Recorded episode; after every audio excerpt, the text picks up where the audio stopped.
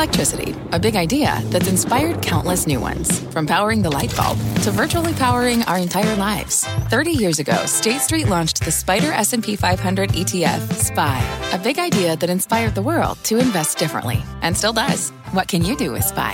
Before investing, consider the fund's investment objectives, risks, charges, and expenses. Visit ssga.com for a prospectus containing this and other information. Read it carefully before investing. SPY is subject to risks similar to those of stocks. All ETFs are subject to risk, including possible loss of principal. Alps Distributors, Inc. Distributor. It's Jim Cramer here. You're listening to the opening bell of CNBC's Squawk on the Street. Don't miss a minute of the action.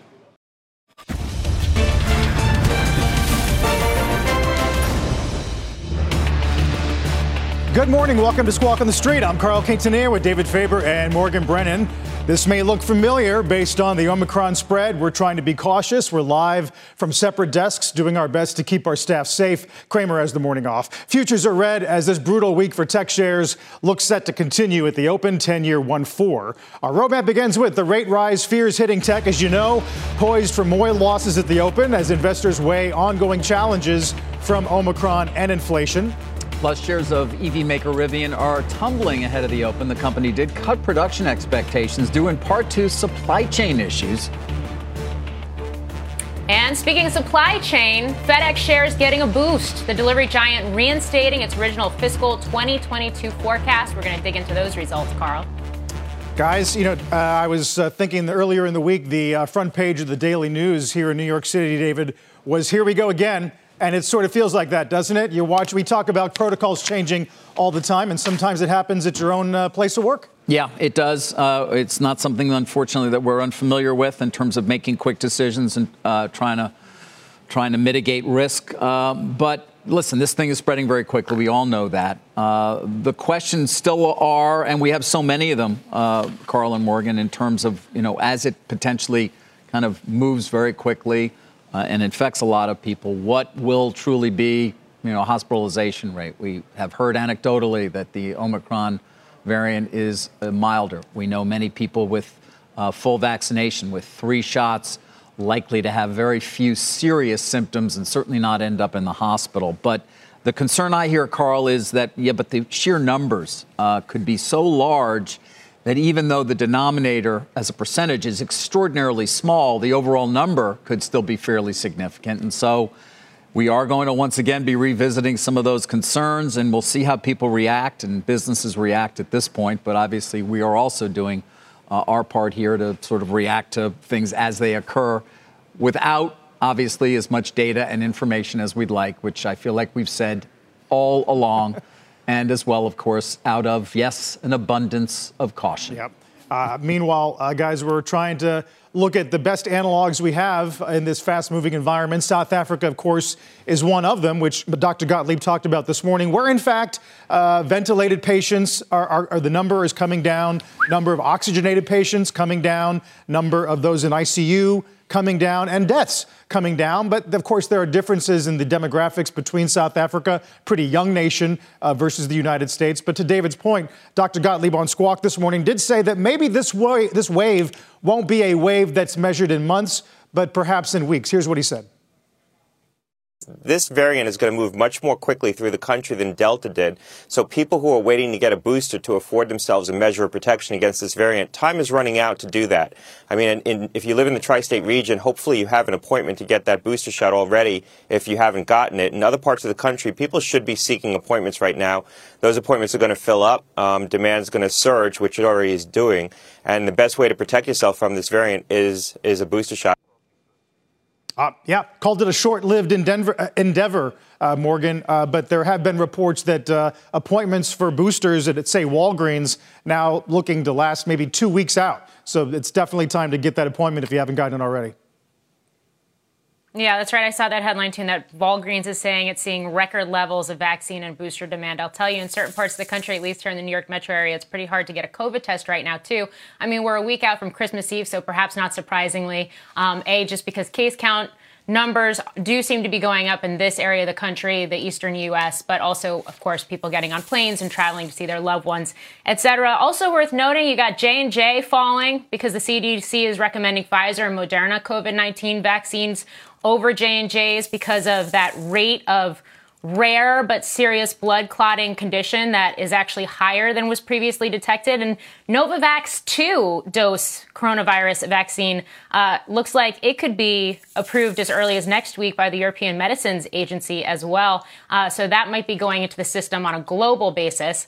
Not necessarily here in the U.S., just speaking to the global push uh, to vaccinate as well.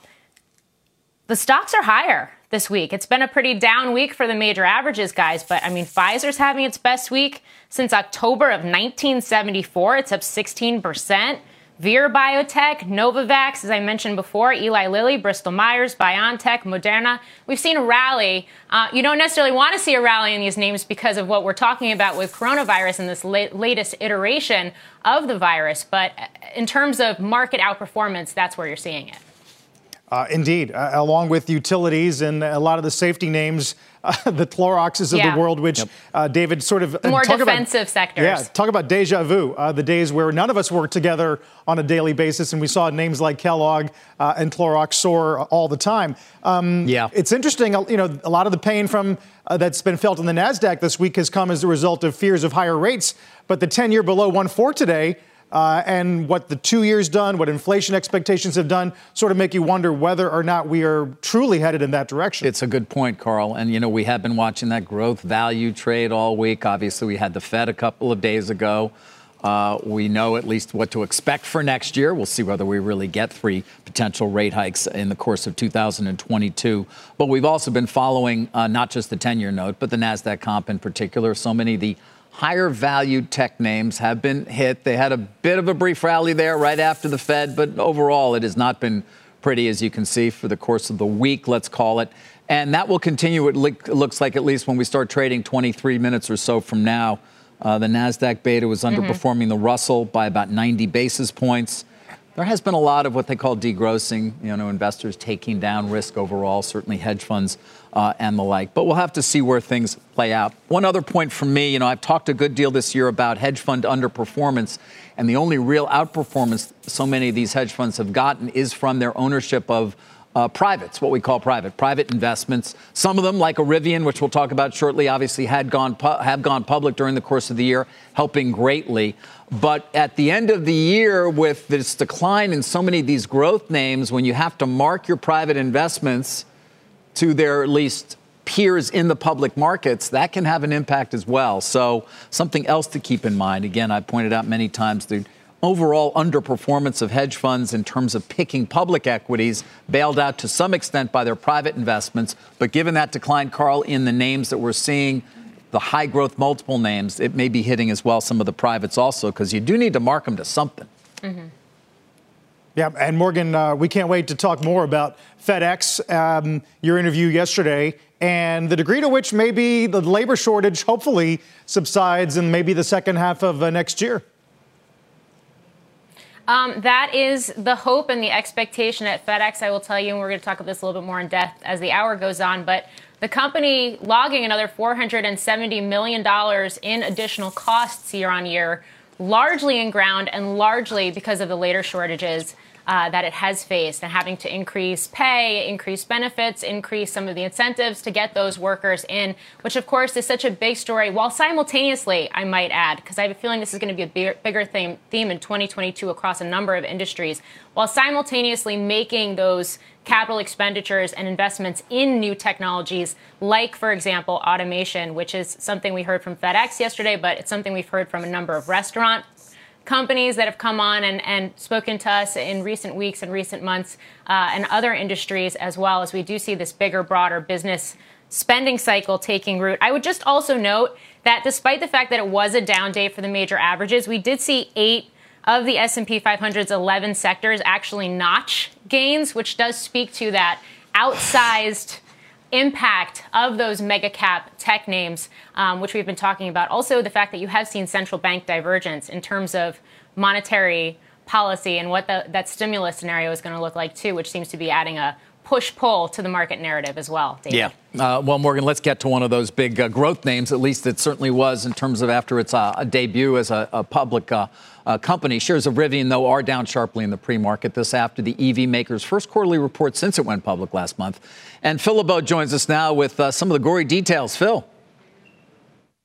Hey, David, good news, bad news in this report. Look, there was no surprise in here. Nothing that made people say, Whoa, what's happening? It was more a case of, Yeah, not surprised to hear about this. As you take a look at shares of Rivian, yes, the stock dropped after the call started uh, or after the report came out yesterday, in part because they are facing production and supply chain challenges. Let's talk first about that and then some of the optimistic news that came out yesterday. With regard to the production and supply chain, uh, they said on the call that they are going to be a couple of hundred vehicles shy of reaching the target for fourth quarter production of 1,200 vehicles. Going to push that out into 2022. Why? Because they're having problems ramping up production, ramping up the supply chain. They're also going to be carrying greater inventory, at least near term.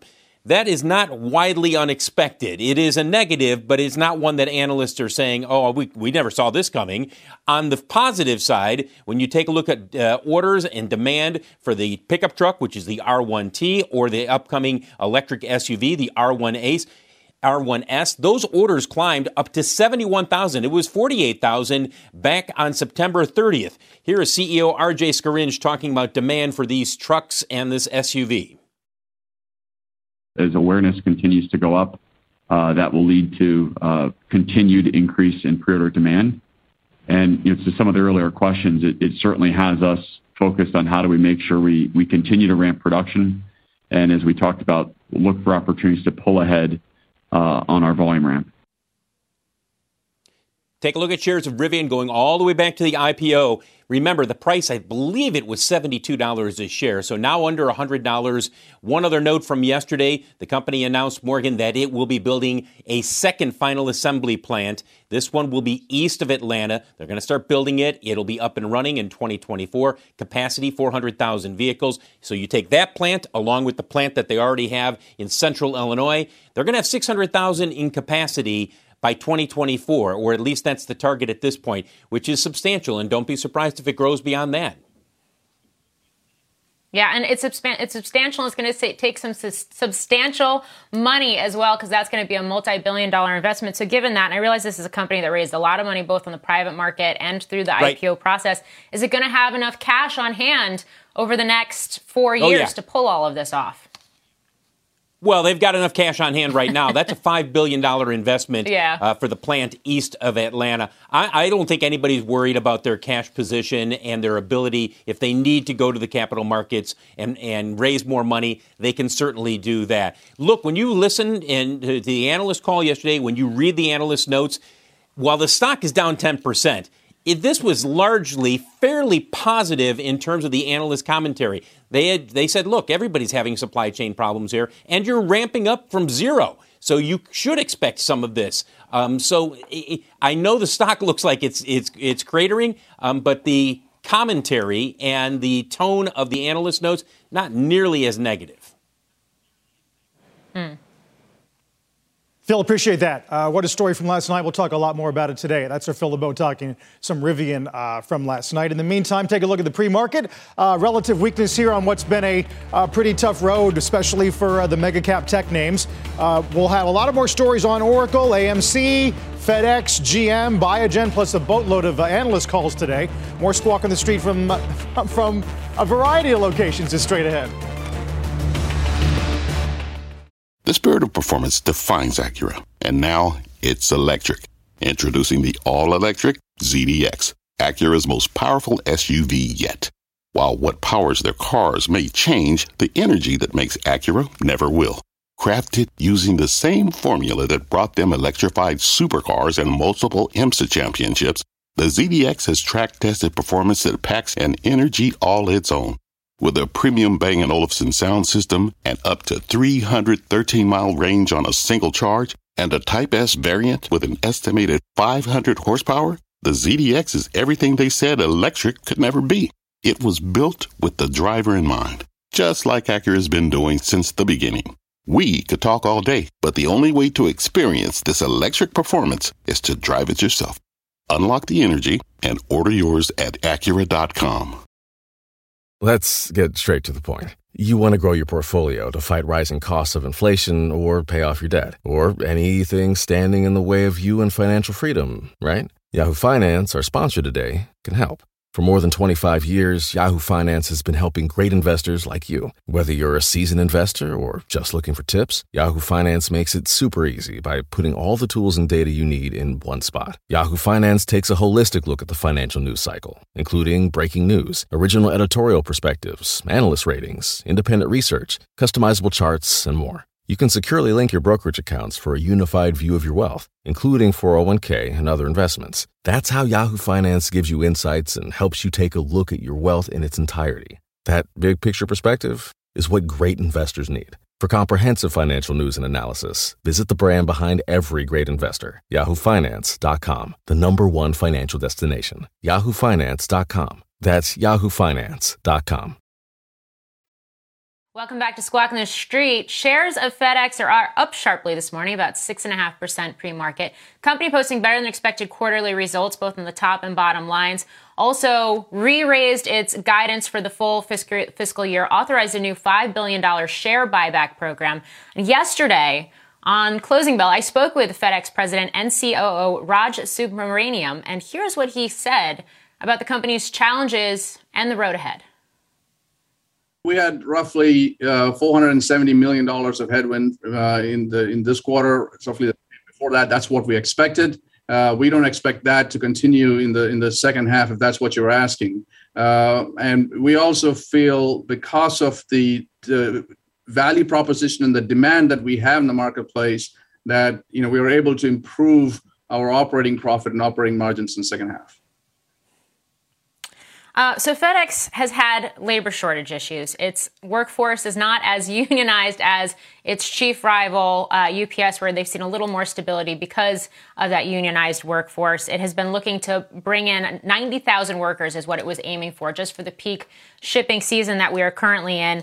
Subramaniam saying that it recently fielded 111,000 applications in one week for hourly positions. That's higher than any week in its history. And to just put that in perspective, it had been more like 50,000 uh, per week back in May. So they are seeing those workers come off the sidelines. I asked him what he attributed that to. He says higher pay, more flexible hours, more benefits, more incentives to basically bring those workers in and, and apply for these jobs. Because of that, they are well staffed for this key crucial peak season that we're in the middle of. FedEx had earlier forecasted that they were going to see a 10% increase in peak season volumes between Thanksgiving and Christmas uh, versus the pandemic 2020 peak season.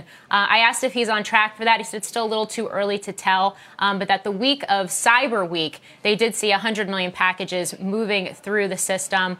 Um, Carl, this is really one of those companies that, because they touch so many different types of goods across so many different markets throughout the world, they really have um, an economic lens on how things are moving, what's moving, why it's moving. Um, in terms of the Omicron variant and the impact of coronavirus, it's one of these companies that, given the fact that it's been essential work, basically has that playbook in place um, but we're going to have to see how that plays out. I don't think they expect full air capacity to return. Um, it's going to be constrained through calendar year 2022. They don't expect a full recovery. Uh, until at least 2024. And of course, a lot of this depends on what we see with Omicron and some of the lockdowns that are taking place in different parts of the world right yeah, now. I thought it was fascinating. Uh, operating margin above seven. We were looking for somewhere in the mid sixes. But I thought the most interesting part of your discussion last night was their uh, strategy of doubling down on e commerce, really going back several years, Morgan, and yes. the projections of the numbers of deliveries that they have going into 2026. Uh, it's going to be an amazing difference from the amazing numbers we have now. Yeah, and of course this is a, this is a key for investors, especially in that ground unit which handles so much of that e-commerce volume. I mean, Subramaniam saying yesterday to me that in 2016 the industry had 50 million parcels per day by 2026, to your point, uh, expecting 130 million. So this has been a secular growth story. Some of that demand has been pulled forward by the pandemic. And I did ask what that means for an evolving competitive landscape, given the fact that FedEx did cut ties, um, at least on some contracts with Amazon. UPS has picked up some of that market share, but largely we've seen Amazon just plow billions and billions of dollars into building out its own transportation network so quickly, so aggressively to become sort of one of those key delivery giants in its own right. And he basically said there's more demand um, than any one player can handle. Uh, and so I think the point being there that they'll be continuing to pick up some of that business from Amazon rivals because e-commerce is just the way of the future for retail in general. Yeah. Uh, it doesn't take uh, much to, to realize that in, in your own life, that's for sure. Guys, still to come this morning. Steve Case is going to join us in the next hour. A lot to talk about on the tech front as we go into 2022. Take a look at futures here on this uh, Friday morning. Uh, relative weakness in tech once again as Squawk on the Street continues in a couple of minutes. Every day, thousands of Comcast engineers and technologists put people at the heart of everything they create. Like Oluseyi, a Comcast engineer who grew up bonding with his dad over sports. This inspired him and his team to create AI Highlights technology that uses AI and machine learning to detect the major plays in a sporting event. So millions of fans have a way of catching up on their favorite sports. Learn more at ComcastCorporation.com. What's on the horizon for financial markets? At PGIM, it's a question that over 1,400 investment professionals relentlessly research in pursuit of your long term goals. Specialized across asset classes, but united in collaboration, our teams provide global and local expertise. Our investments shape tomorrow, today. Pursue your tomorrow with PGIM, a leading global asset manager. Adobe topping the list of this week's worst performers on the S&P. You'll recall the revenue guidance yesterday for next year 17.9 billion. Street was looking for 18.2, uh, but with that, uh, a 14% decline for the week on ADBE. We're going to get the opening bell in just under seven minutes. Don't go anywhere. As it related to our 2022 targets, the underlying business is still as healthy as it's been. I guess when you're a $15 billion company, the one thing that perhaps people didn't quite understand was how foreign exchange uh, is moving against us. But the underlying business is still extremely strong. That's Adobe Shantanu Narayan with Cramer last night on Mad Money after the company's guidance uh, did disappoint the street, David. Interesting to hear him sort of try to put that uh, revenue guide, which was not a, on a numerical basis dramatic by any means, in some kind of perspective. Yeah, uh, and obviously Jim was uh, defending uh, quite strongly in terms of the long term outlook for the company. But there's no doubt, listen, in this environment in particular right now, Carl, where any number of, of uh, growth companies have been getting penalized even without uh, poor guidance or a quarter that wasn't particularly well received, you might imagine that the stock would get hit, and it has. And as you can see in terms of the performance, Go back though, uh, and that does give you a sense to the terms of the value creation that Mr. Narayan has overseen uh, at Adobe. It's been nothing short of spectacular over that period of time. Uh, and again, uh, just to talk about Jim, of course, his expectations are that we'll get back on track, but maybe it'll take a bit of time. Yeah. Uh, the other name uh, that kind of got dinged earlier in the week and yesterday, Morgan, was Affirm as the Consumer Financial Protection Board. Uh, looks like they're going to try to get some more clarity on how data is used uh, in the buy now, pay later space. Yeah, that's right. Affirm got dinged. That's also putting focus on names like Klarna and Afterpay, which is getting acquired by Block, which has had its own drama this week with its own lawsuit situation with H&R Block. But um, basically the regulators looking to examine concerns on the kind of role that these plans are playing in consumers' debt and how these companies are using consumer data. Um, some interesting stats coming out of this too. That 53 million adults in the U.S. actually lack traditional credit scores. That's according to FICO. Um, and so these installment plans have, we've certainly seen them pick up steam. Investors have been very focused on them, even as we've seen other payment stocks really take a hit in recent months um, as well. But uh, all of these companies basically saying that they're welcoming the review, um, they're welcoming the possibility of regulation and better understanding of what they do, while the banks simultaneously uh, say that they would like to see a more level playing field moving forward as well. So you're seeing that shakeout here. Firm is down three and a half, almost four percent pre-market, but of course it's been a major high flyer in recent months as well. Yeah, there is, uh, you know, um, if Jim were here, David, we might have a discussion about how much uh, certain investors uh, want and sort of expect a year end Santa Claus rally, just given historical seasonality. Last 10 sessions of the year are generally pretty good.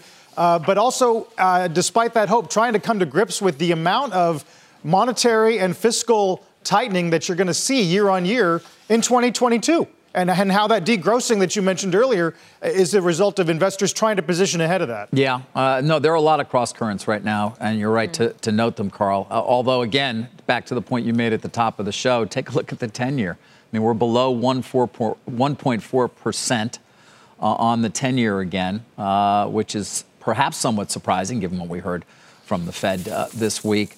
Uh, but yeah, layer on the Fed on top of where we are right now with the virus.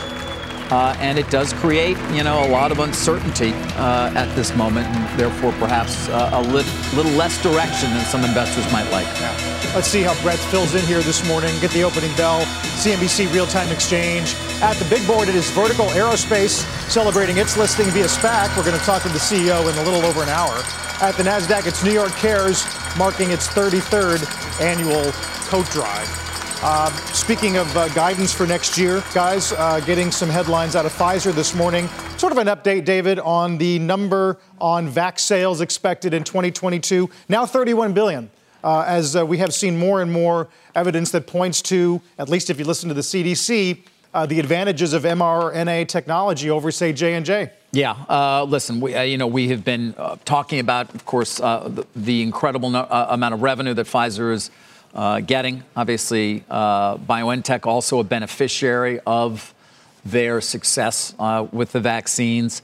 Uh, and it was only, what was it, earlier this week? I think it was Monday when they announced that uh, another deal, remember, uh, Carl, to acquire a small, relatively small, although it wasn't a, a, small deal, it was over 6 billion, if memory serves, to acquire a, um, a, biotech company. But they're starting to put some of the um, profits, so to speak, from their great success in vaccines to work to try to address what will be sort of a patent cliff. And by the way, this is broadly speaking, let's call it 2028 for many uh, different companies out there. Some of the big drugs that that uh, that have been the biggest revenue producers for the industry will be coming off, and so you do want to start to replenish with science, with things that are in perhaps phase two or even phase three to see what you can do in terms of generating future billion dollar plus. But Carl, it would seem, and Morgan, it would seem that Pfizer's not going to have any uh, any problem um, in terms of demand for its vaccine. Not to mention the antiviral, which we're still waiting for FDA approval on, both Pfizer's and Merck's. And it would seem as though FDA that it's a pretty good time to want to actually approve these. One would think, given how many cases mm. conceivably are coming our way. Yeah, I mean, that's the hope. It does feel like it's another leg on the stool and perhaps one that hasn't uh, received quite as much. At least, I mean, we've been reporting on it, and David, I know you've been all over it, uh, especially where, where some of these oral antivirals are concerned. Um, but it doesn't. It, it, it has not necessarily moved, seemed to have moved as quickly through the regulatory process as, say, some of the vaccines and some of the gathering of data and what that's looked like as well. Um, one would imagine that that maybe starts to pick up some steam here in the midst of Omicron. I'd also just note, just looking at the major averages, where everything but the transports is lower again today. We're lower on the week. Um, we're lower over the past month now for the major averages, but the transports is outperforming. It's up about four tenths of 1%. Uh, and the reason we mentioned it earlier in the show really is FedEx, which is up 7.5%. Also UPS trading higher in sympathy. In terms of what's doing well in the S&P, Real estate is the sole sector that is in the green this morning. Again, speaking to, as we were talking about earlier, guys, the more defensive tone we have seen uh, in this market in the last couple of days, as you've seen things like real estate, utilities, um, uh, consumer staples reaching record highs despite the broader downdraft.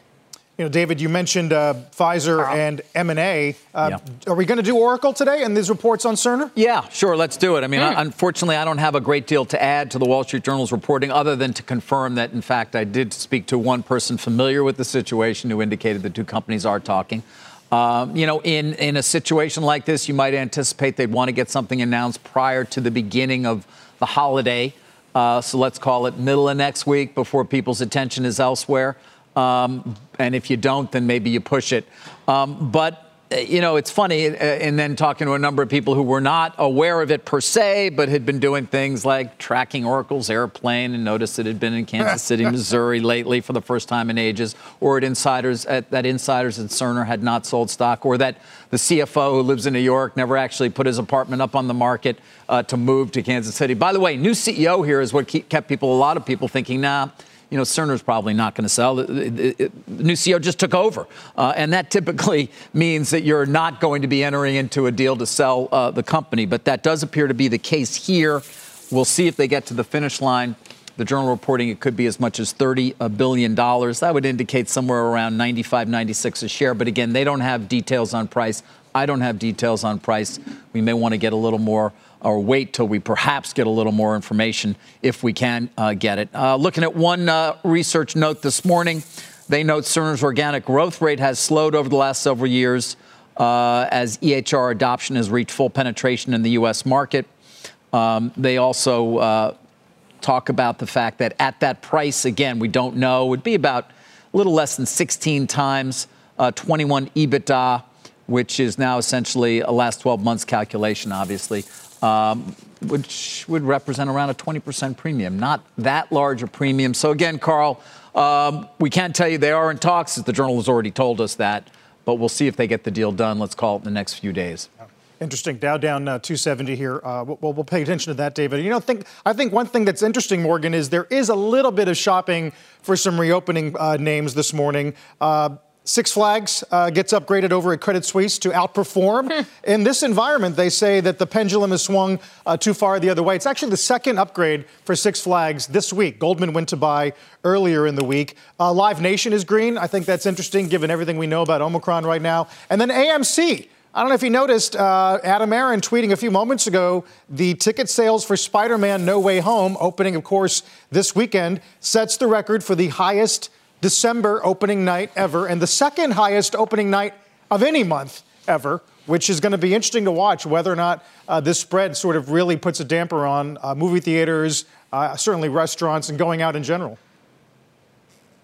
Yeah, which is something we're going to get some more insight on in the next hour as well, guys, from Rich Gelfond at IMAX as well, which is obviously uh, another company that has insights into some of those traffic patterns at movie theaters, but also has been doing things like striking deals with Disney on the streaming front as well, as we do continue to see some of those lines blur. Um, yeah, I, the other thing that's getting my attention this morning, and I guess this news crossed last night, just to go back to uh, another trend we've been talking about in this hour, uh, is the labor situation. So we talked about it with FedEx earlier, but now the fact that you have Kellogg and that union reaching a tentative new agreement that will have to be voted on um, after workers have been striking more than two months um, for a better pay and enhanced benefits package. It affects about 1,400 workers uh, for some of the, the cereals, the cereal division of Kellogg, but it does speak to this labor environment out there and what that means for companies as we go to 2022 and we do continue to be or investors continue to be so focused um, on margins. And we do have that talk amid the Fed and other central banks this week around this idea of um, a, a, wage price spiral. David. Yeah, um, Morgan. On my uh, M and A uh, focus this morning, I did, in addition to Oracle Cerner, did want to uh, uh, quickly hit Bottomline. Bottom line technologies symbol there is ePay. It's up 15 percent. Thoma Bravo buying the company, 57 bucks a share uh, in cash. You can see uh, where that is. Uh, worth mentioning, of course, and we've had uh, uh, them on occasionally. Orlando Bravo's joined us, but Thoma Bravo has been so active this year, um, dominating to a certain extent, you know, tech private, go private uh, technology deals um, in that range, sort of, let's call it anywhere from two to as much as what, seven? I don't know. The stamps.com deal was a fairly large one. But they continue to be very active at this point. They say the, um, what are they calling it? A premium of about 41% to the 30 day volume weighted average price.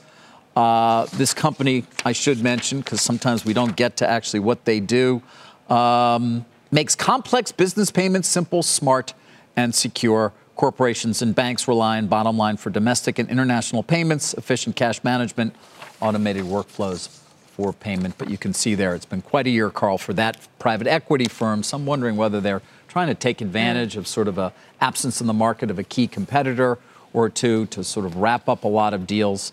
Uh, and, you know, we'll see what comes next uh, in 2022 for this firm. Interesting. I want some of the other movers of the morning. Uh, Darden's going to get some attention.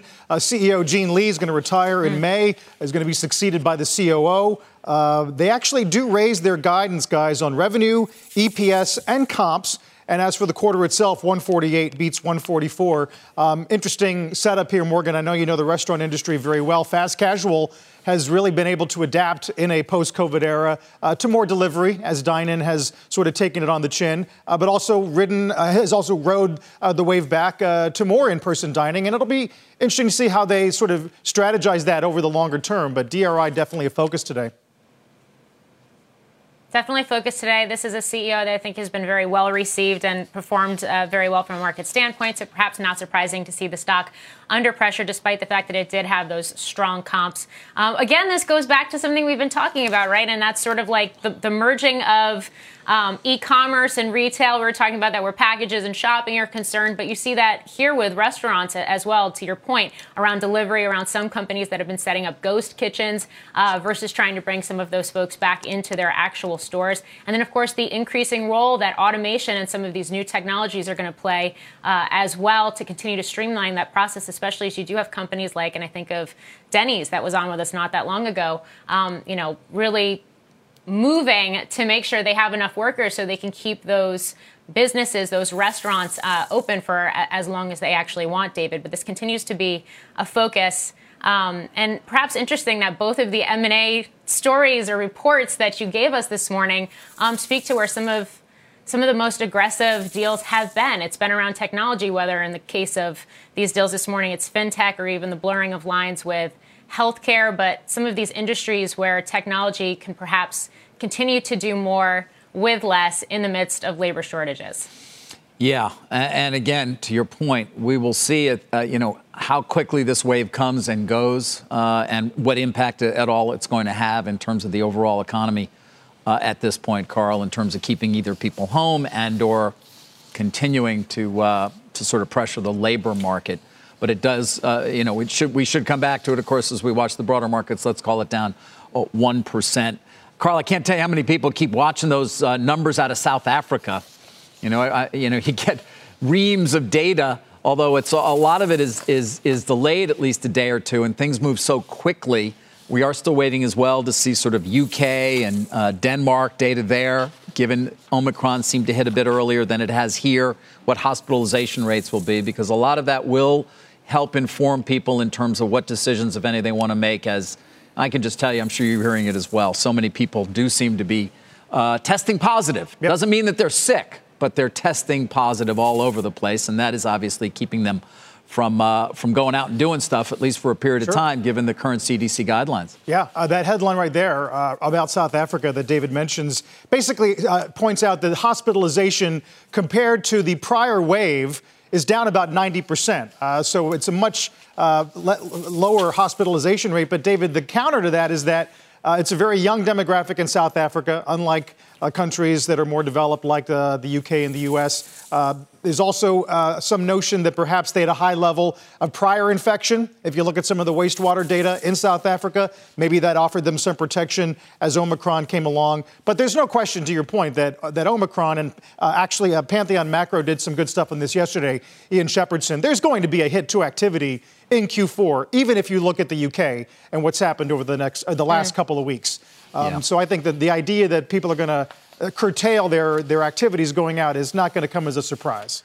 No, uh, it shouldn't. And uh, you know, yeah. again, we're I mean, I, and we all hear different things from different experts. We can't at this point know how many cases we're going to be seeing, but the numbers could be fairly eye-opening or you know uh, quite high. And again, it could be many of those are asymptomatic and don't result, thankfully, in hospitalizations of any significance. But when you get to a number that's going to be in the well into the many hundreds of thousands, the question continues to be, Morgan, well, will the overall number still be an, uh, uh, one that we need to do something to respond to? So that's kind of what we're watching right now, but, but we don't have the answers. We just got a lot of questions. Yeah. We don't have a lot of answers, and we're talking about this a lot from, I think, the human and also just the services side of the economy. But um, as we know, there's an inflation, a potential inflation impact from all of this too. If you start to see some of that slowing economic growth, at least in the near term, if you start to see more lockdowns in certain parts of the world, which we're seeing some signs of some curtailed activity in certain key hubs in China right now, starting to get some of those reports, which is perhaps also why Gold uh, rallied this week, is back above 1800, and um, you know is having its first weekly rise into best week since mid-November. We've also seen the dollar weakening a little bit in the midst of everything that's gone on with the Fed, and you have companies like U.S. Steel coming out um, lowering current quarter guidance and saying that it's higher expenses, but also I thought this was interesting cautious customer buying patterns that are offsetting improved steel pricing, which does speak to some of these areas. Um, where we're seeing that uncertainty around Omicron manifest in the market that are not services related. Yeah. Uh, all right. Well, coming up right here, we are going to continue to talk about the Omicron variant, this time its impact on uh, cruise uh, lines and the stocks, of course, of those companies. But first, let's give you a quick bond report and take a look at how treasuries are faring this morning. You see it right there. We've mentioned a number of times that 10 year note uh, yield is below 1.4% at 1.380. We'll be right back. Shares of the cruise lines, the Omicron variant posing some new challenges. Seema Modi's here with more. Hi, Seema. That's right, Carl. And Carnival is set to report earnings on Monday with Omicron top of mind. The focus will naturally be on the impact on sailings, the number of cancellations and rebookings. The company had said that second half 2022 bookings were pacing ahead of 2019 levels. Is that still holding up? And return to profitability. In its last report, Carnival expects, uh, said it expects to break even during the early part of 2022. Now, that's important because the cruise lines are still sitting on billions of dollars of debt. Carnival at around 33.5 billion, Royal and Norwegian between 12 and 22 billion. Capacity also in focus. Carnival was aiming to have 55 ships. That's around 65% of its fleet back in service by end of this year. One of the concerns is that Carnival, along with the other cruise lines, are bringing back ships at a time when the variant is raising more questions about future demand. William Blair analyst pointing out that the cruise lines did experience a slowdown in bookings in August when Delta cases started to rise. As a result, a lot of analysts say it's prudent we wait more clarity around the impact before getting more constructive on this space. Uh, cruise stocks among the most reactive to COVID headlines really from the start, right? They sold off on news of Omicron in late November, then rallied on December 6th when experts said that the variant was less severe. It's been a sort of a choppy ride since then. Carnival shares are down about 30% this quarter. Those earnings on Monday will give us an accurate read. David? uh, Seema Modi. Did want to uh, direct our viewers' attention to shares of GM because they're uh, getting hit fairly hard right now. We did get news that uh, Dan uh, Ammann, the CEO of General Motors' autonomous vehicle effort uh, under the Cruise LLC banner, is leaving the company. Um, and it is a somewhat abrupt departure, perhaps a bit of a surprise. Some had said, you know, he might in fact be a a candidate at some point to succeed current CEO Mary Barra. Um, and obviously, we all know how important electrification has is for the strategy of this company uh, right now and into the future. Not to mention as well autonomous. So, did want to uh, note that those shares are down, Carl, as much as six percent. Uh, yeah, longtime, uh, longtime employee GM, uh, former GM president, and uh, it does raise some questions, Morgan, about uh, because the uh, the departure is effective immediately, sort of uh, how that might alter the strategy on not just electrification, but on self-driving in general at a time where we're watching to see if other major players try to get in on this space and sort of a second strike and try to seek a second strike advantage. That's right. And, and Cruise uh, has come so far in terms of those self driving and autonomous capabilities in California, which has been its key testing ground, which Phil LeBeau has, repeated quite a, uh, has reported quite a bit on. I mean, Dan Ammann, Dan, uh, outlined, excuse me, uh, for investors an, an, ambitious target for Cruise um, back in October, and he was talking about rolling out thousands of these robot taxis in U.S. cities over the coming years. Um, he said that he saw a path for Cruise to achieve $50 billion in revenue by the end of this decade. Um, so I think sort of one of those key questions is does this continue to move full steam ahead? Uh, in the wake of his departure, GM is basically saying in a statement, yes, that is the game plan. But as we've seen with so many of these next next generation mobility capabilities, um, they do tend to be somewhat personality driven. Um, look no further than Rivian and what we're seeing with that stock on the heels of earnings today, um, or Tesla, of course, and it it speaks to the personalities and how the market and investors react to those personalities. But we'll yeah. see what GM says uh, about this as the story continues to evolve. Yeah, uh, but given uh, some of the capex, this new plant in Georgia which the governor talked about on Squawk this morning. The other players uh, clearly are not standing still either. Take a look at the markets this morning on this Friday. Mm-hmm. Uh, pronounced weakness. Dow's down almost 400, about a 1% loss. And the S&P got back to 4616, currently down about 31 points. Don't go anywhere.